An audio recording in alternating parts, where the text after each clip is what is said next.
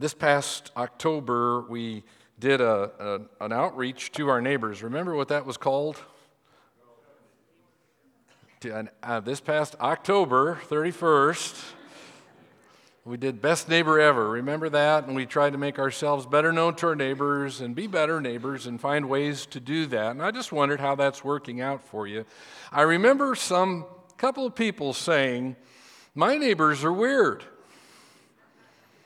To which I say, So? We're going to do it again this year. I wonder how that's working out with your, your neighbor who is different. Uh, you know, Jim Varney, before he was saving Christmas, going to jail, going to camp, going to Africa, scared stupid, and the voice of Slinky the dog, Jim Varney was Ernest P. Worrell, Vern's very annoying neighbor, who showed up in commercials in the 80s. For those of you who weren't born yet, I wanted you to benefit from those this morning. So you might remember a couple of these roll. Hey, Vern. Boy, I'm sure glad you switched from that uncola. Sprite's everything that stuff is. Clear, clean, caffeine free. But Sprite tastes better, because only Sprite has lime. Know what I mean?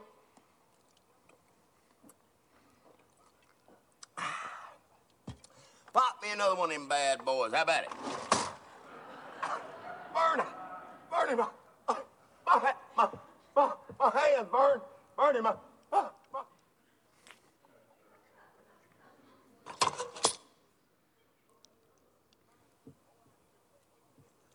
Hey, Vern. Boy, I'm sure glad you switched from that uncola. Well, you get the idea.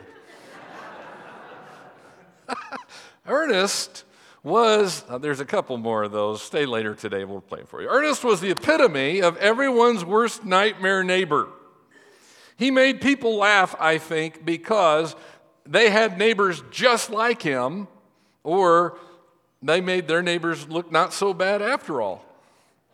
And uh, I just remember Ernest P. Worrell helping me have a different thought about my neighbors. So I want to get back into the Sermon on the Mount today, Matthew chapter 7, and I want to talk about your neighbor a little bit as we talk about life in the kingdom of heaven and how that is not just about a different set of values, it's not just about a different lifestyle. Life in God's kingdom is also about being part of a different community of people.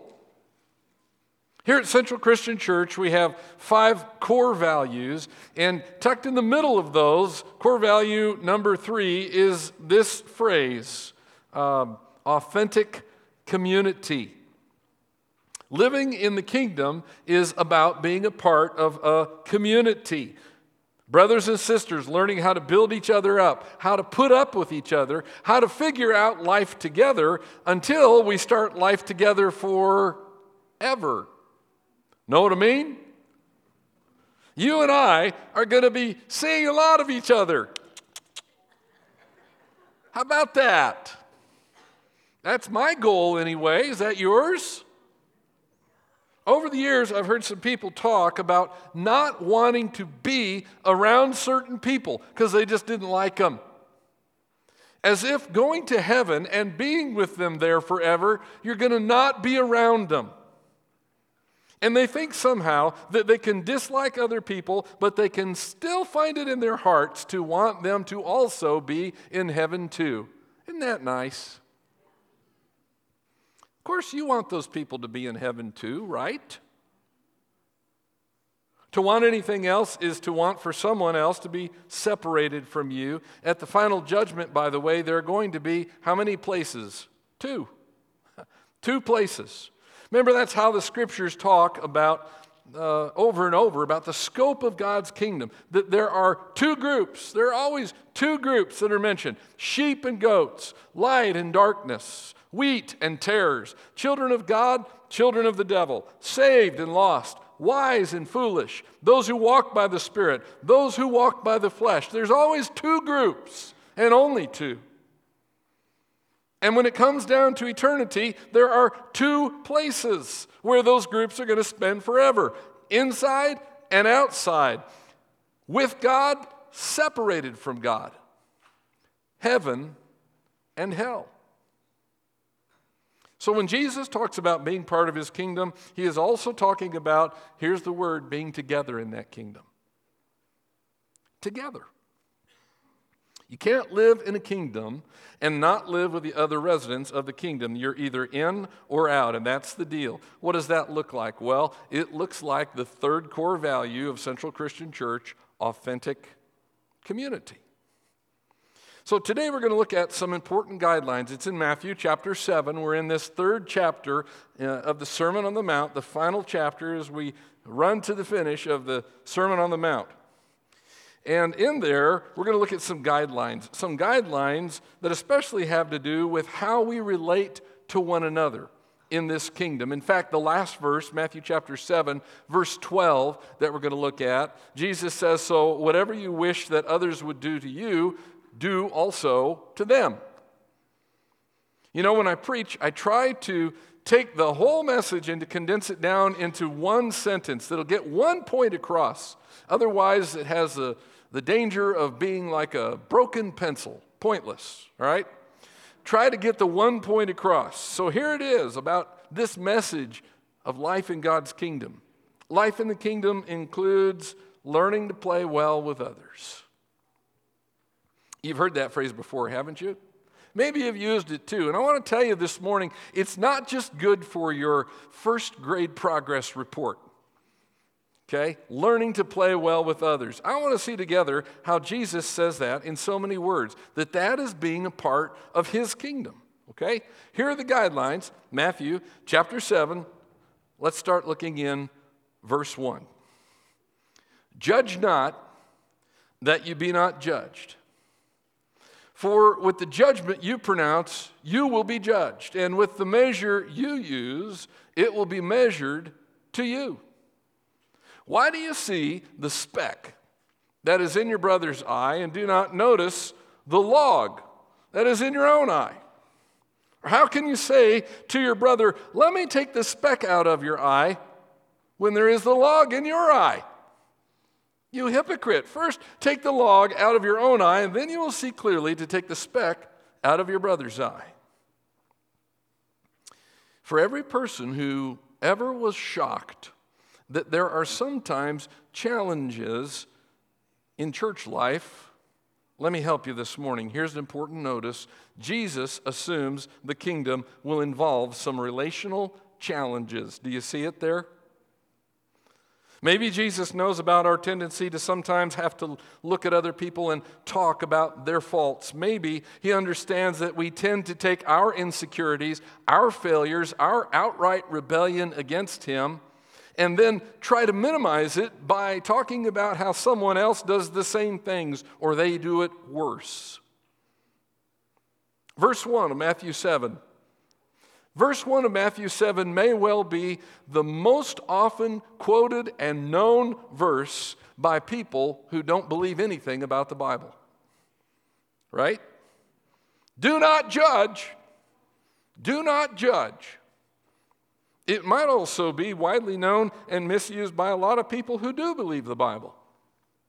So I want us to look at that today. First of all, I want you to look at that word judge. The word judge, Jesus uses here, the one that Matthew records here, it's just like the way we use the word judge. We use it in different ways. Sometimes when we talk about judging something, we're talking about using discernment. And we'll say to somebody, okay, use your best judgment. Now, that's a positive thing, isn't it? Look at, the, look at the way things are, study the situation, apply wisdom, make a good decision. We call that using good judgment. That's judgment. And that's a good thing, right? Nod with me if that's a good thing. Okay, that's good. We'd use it that way. Another way we use it is more like to analyze or to critique something, and that's good too. If you do that objectively, that's good. Like you might be called upon to be a a judge for a pie contest. That's a good job, right? And, and you have to taste all these different pies, and then you judge who the winner is, right? You make a judgment using certain criteria. If you're a judge in a court of law, you hopefully look at evidence and you look at a case as it's presented and you apply justice and you pronounce a decision, and we call that decision a, a judgment. And if it is just, that is a good thing, isn't it? So that's another way we use judgment that's good. But there is a third way this word gets used, and it's generally negative, and that's the way it's being used here. If I judge you, that means I somehow condemn you or I censure you. Jesus is talking about having a censorious spirit here. When somebody does this kind of judgment, it's about being negative and destructive with other people. The person who judges this way is a person who tears other people down, who sees the worst in them, and who has fun doing it. And it also puts that person and me in roles that we're not supposed to be in. When I judge people that way, I'm taking on a role I'm not supposed to have, and they're put in a role they're not supposed to have either. Since when were you my servant? Since when did you answer to me as Lord? And since when did I know your innermost motives? Since when did I get that authority and wisdom?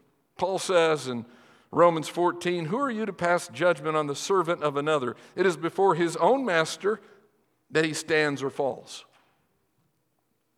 I like the way professor at Lincoln Christian College, Bob Ray, puts it.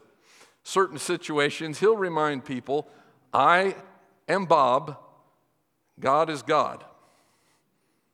Or he puts God part first. God is God, and I am Bob.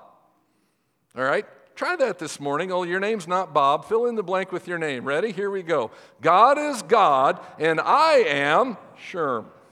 See? We're going to use that again here in a minute. So hang on to that. Okay?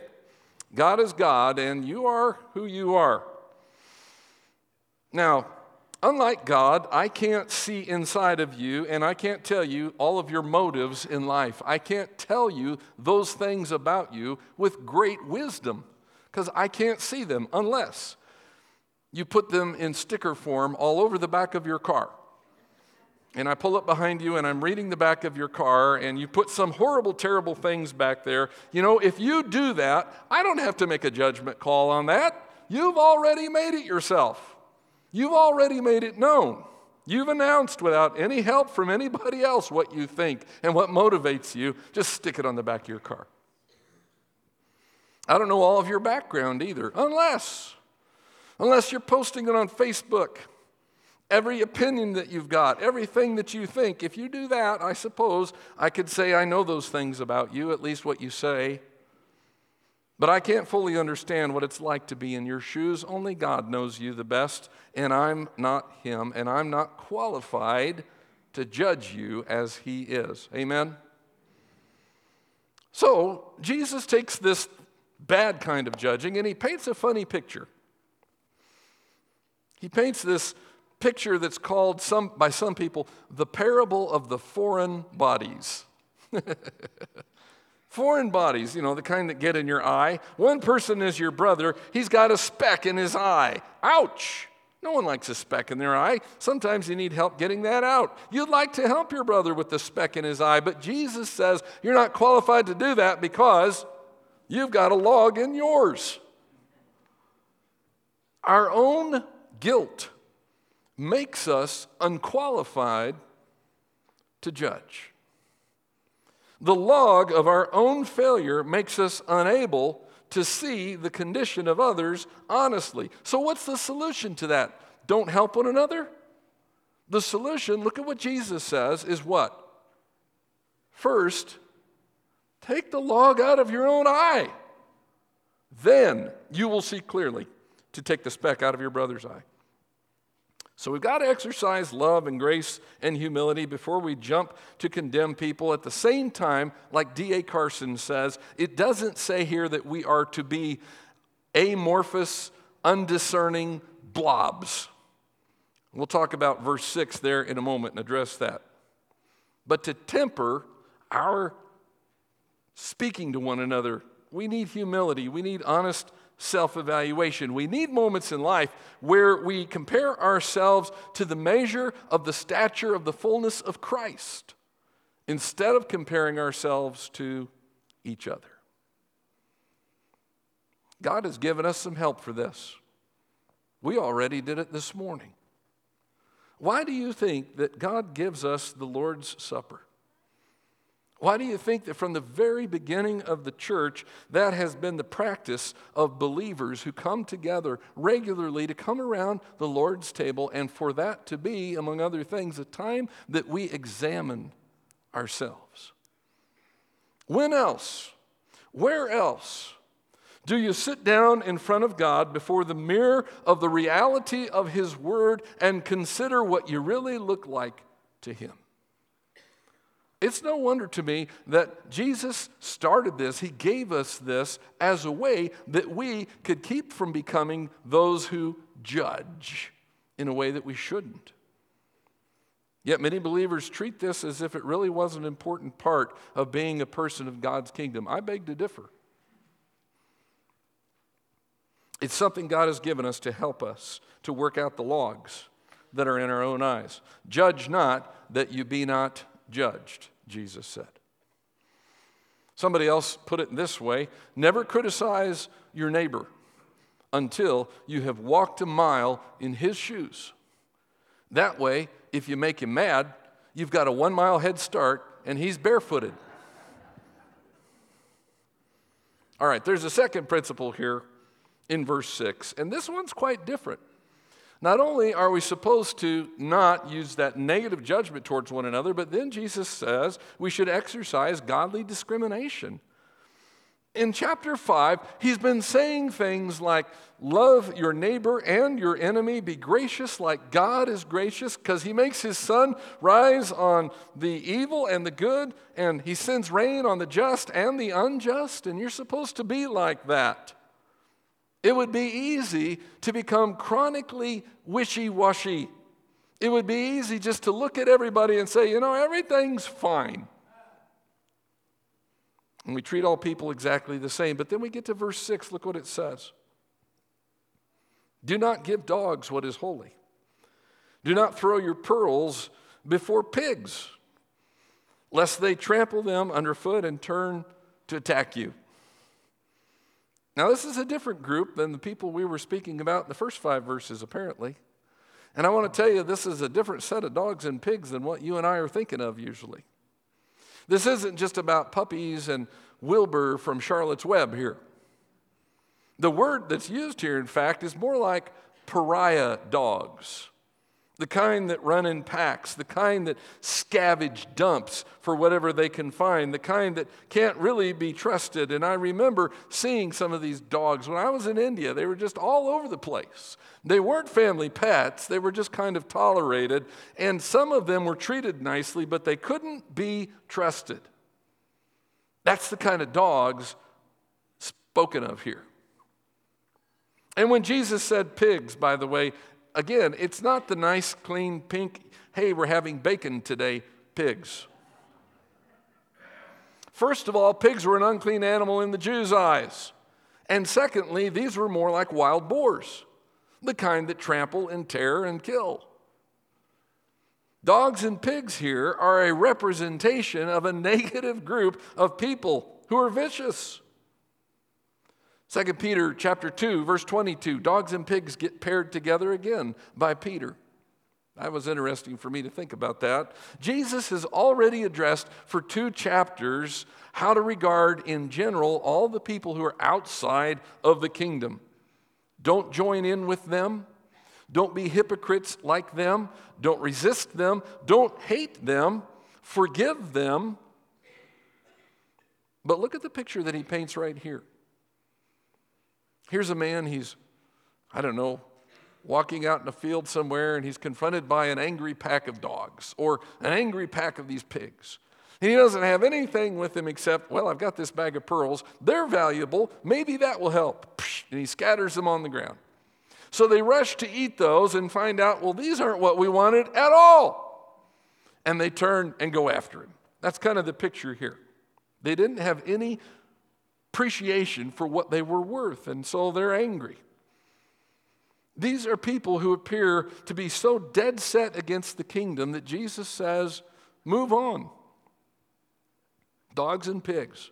And before getting too bent out of shape about this, I'll remind you that Jesus referred to Herod Antipas as the fox, that he called the scribes and Pharisees, you whitewashed tombs, you snake babies. Titus 1 2, Paul's writing a letter, and he says, There is someone in Crete who has written this.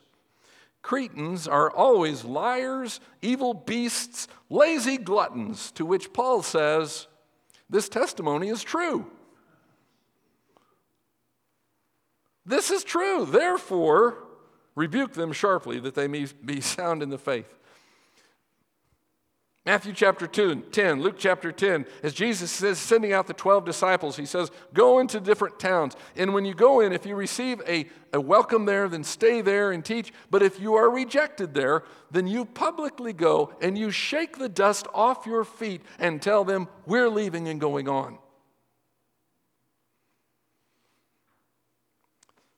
Acts chapter 13, chapter 18, and then on into chapter 28, as Paul is going on missionary journeys, it was his practice to go first to the Jews.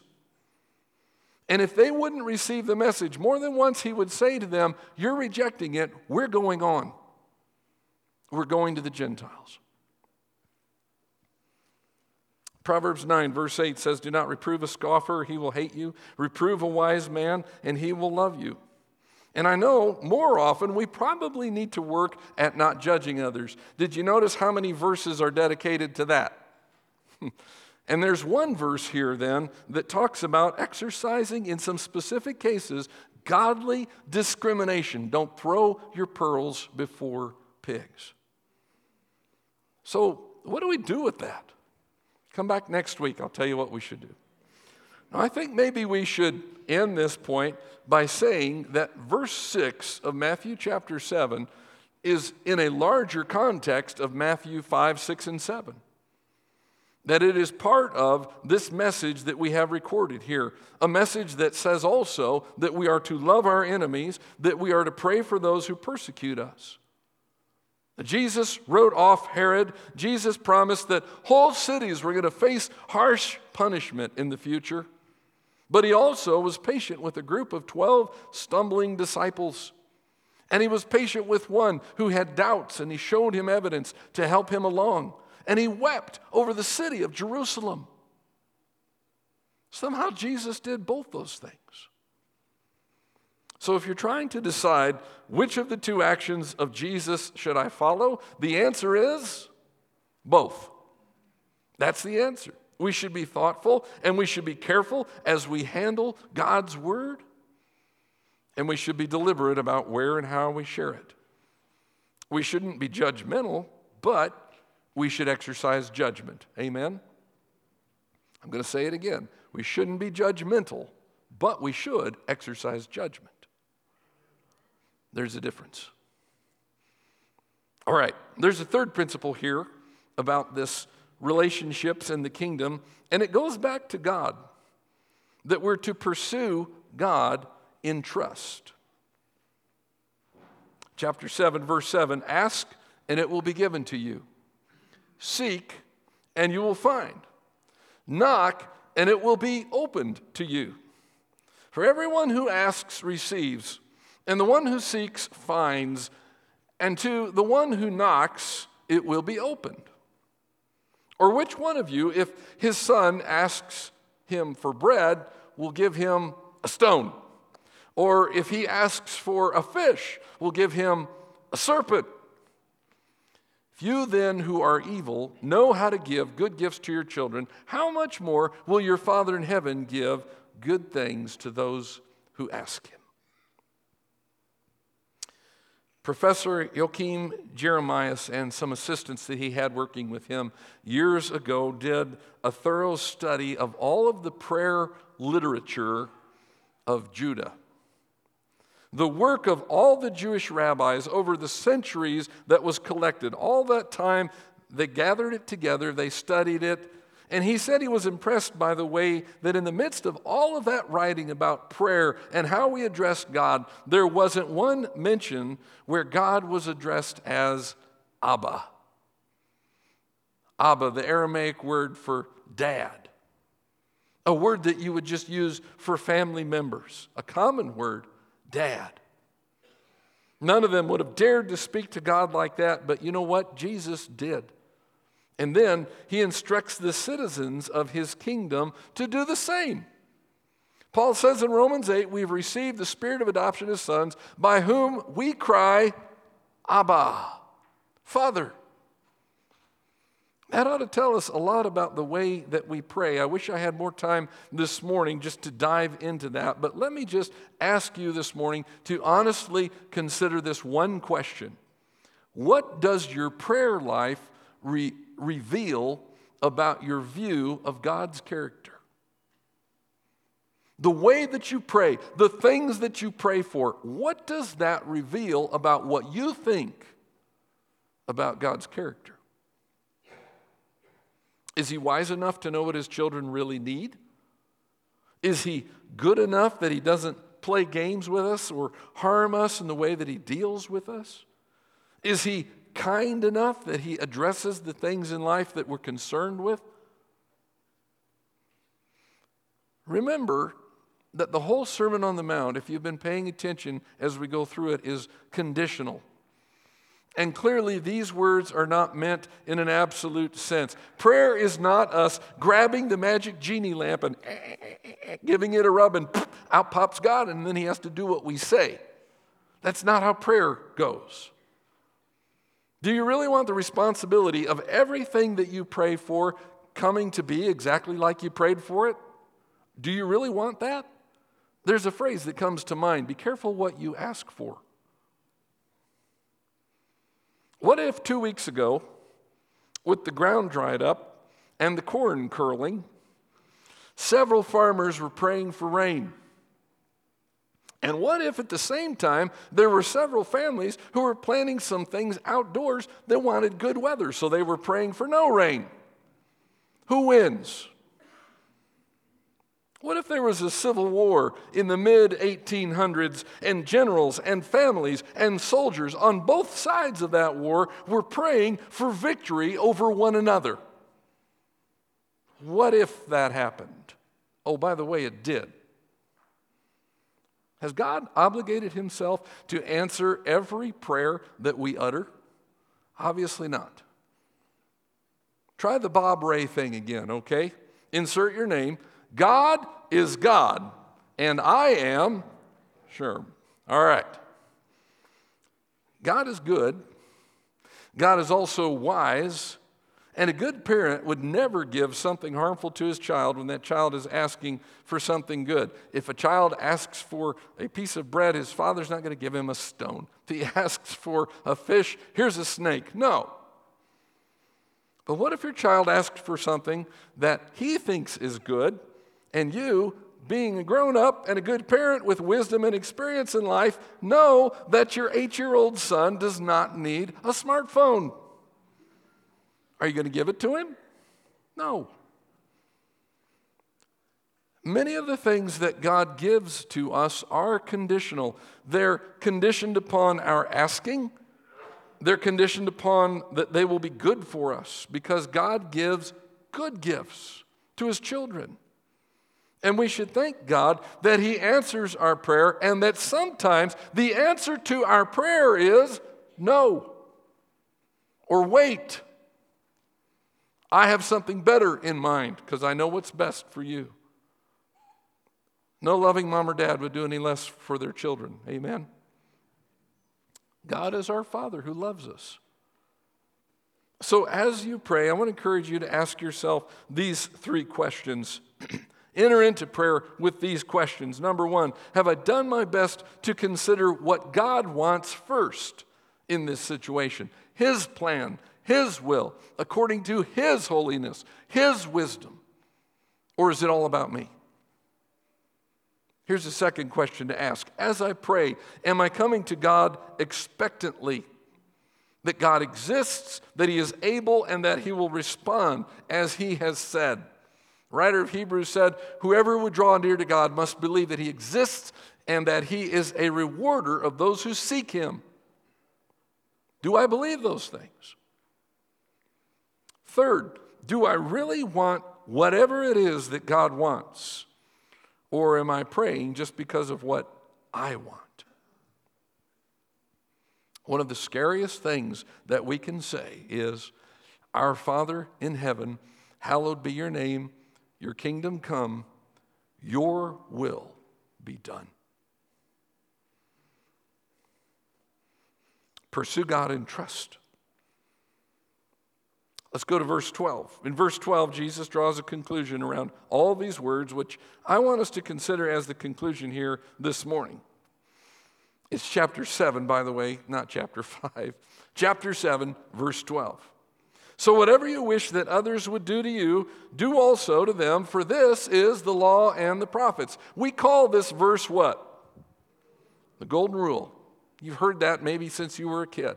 People usually call it that. Over the centuries, this has been given in various forms by all kinds of different people, but usually in the negative. Basically saying, don't do what you don't want other people to do to you. The Old Testament Apocrypha, Rabbi Hillel, the Stoics, even Confucius, they all stated it this way Whatever it is you don't want people to do, don't do that. Golden rule. But that's not how Jesus put it here, is it? That'd be so totally empty of action. Think about it. Don't do what you don't want done to you. All right, pick the thing in life that you most don't want, that you dislike the most. All right? Being forced to eat beets, something, all right? Whatever it is, whatever that thing that you really don't like, don't do that. Okay. That's a non action. So what do you do? Nothing. It reminds me of a guy going to the doctor and say, "Doctor, it hurts when I do this." Don't do that. You were hoping for something else. Jesus said this in a positive form, didn't he? What do you like most? What do you wish most that uh, someone would do for you? You're thinking of a list, aren't you? Well, what's at the top of the list? What do you most want somebody to do for you? You do that. You do that. And by the way, he doesn't say, you do that so they'll do it for you. What does he say? For this is the law and the prophets. In other words, this is, this is what the whole Testament's about. This kind of sums it up. We should do this because the king says that's how life in his kingdom is supposed to be. Whatever it is you want others to do for you, you do that. You play well with others? you know, if you had to submit a written application for submission into heaven, I'm sure that would be one of the questions. Do you play well with others? Because here in heaven, that's how it's going to be. John wrote this in 1 John chapter 4, verse 19.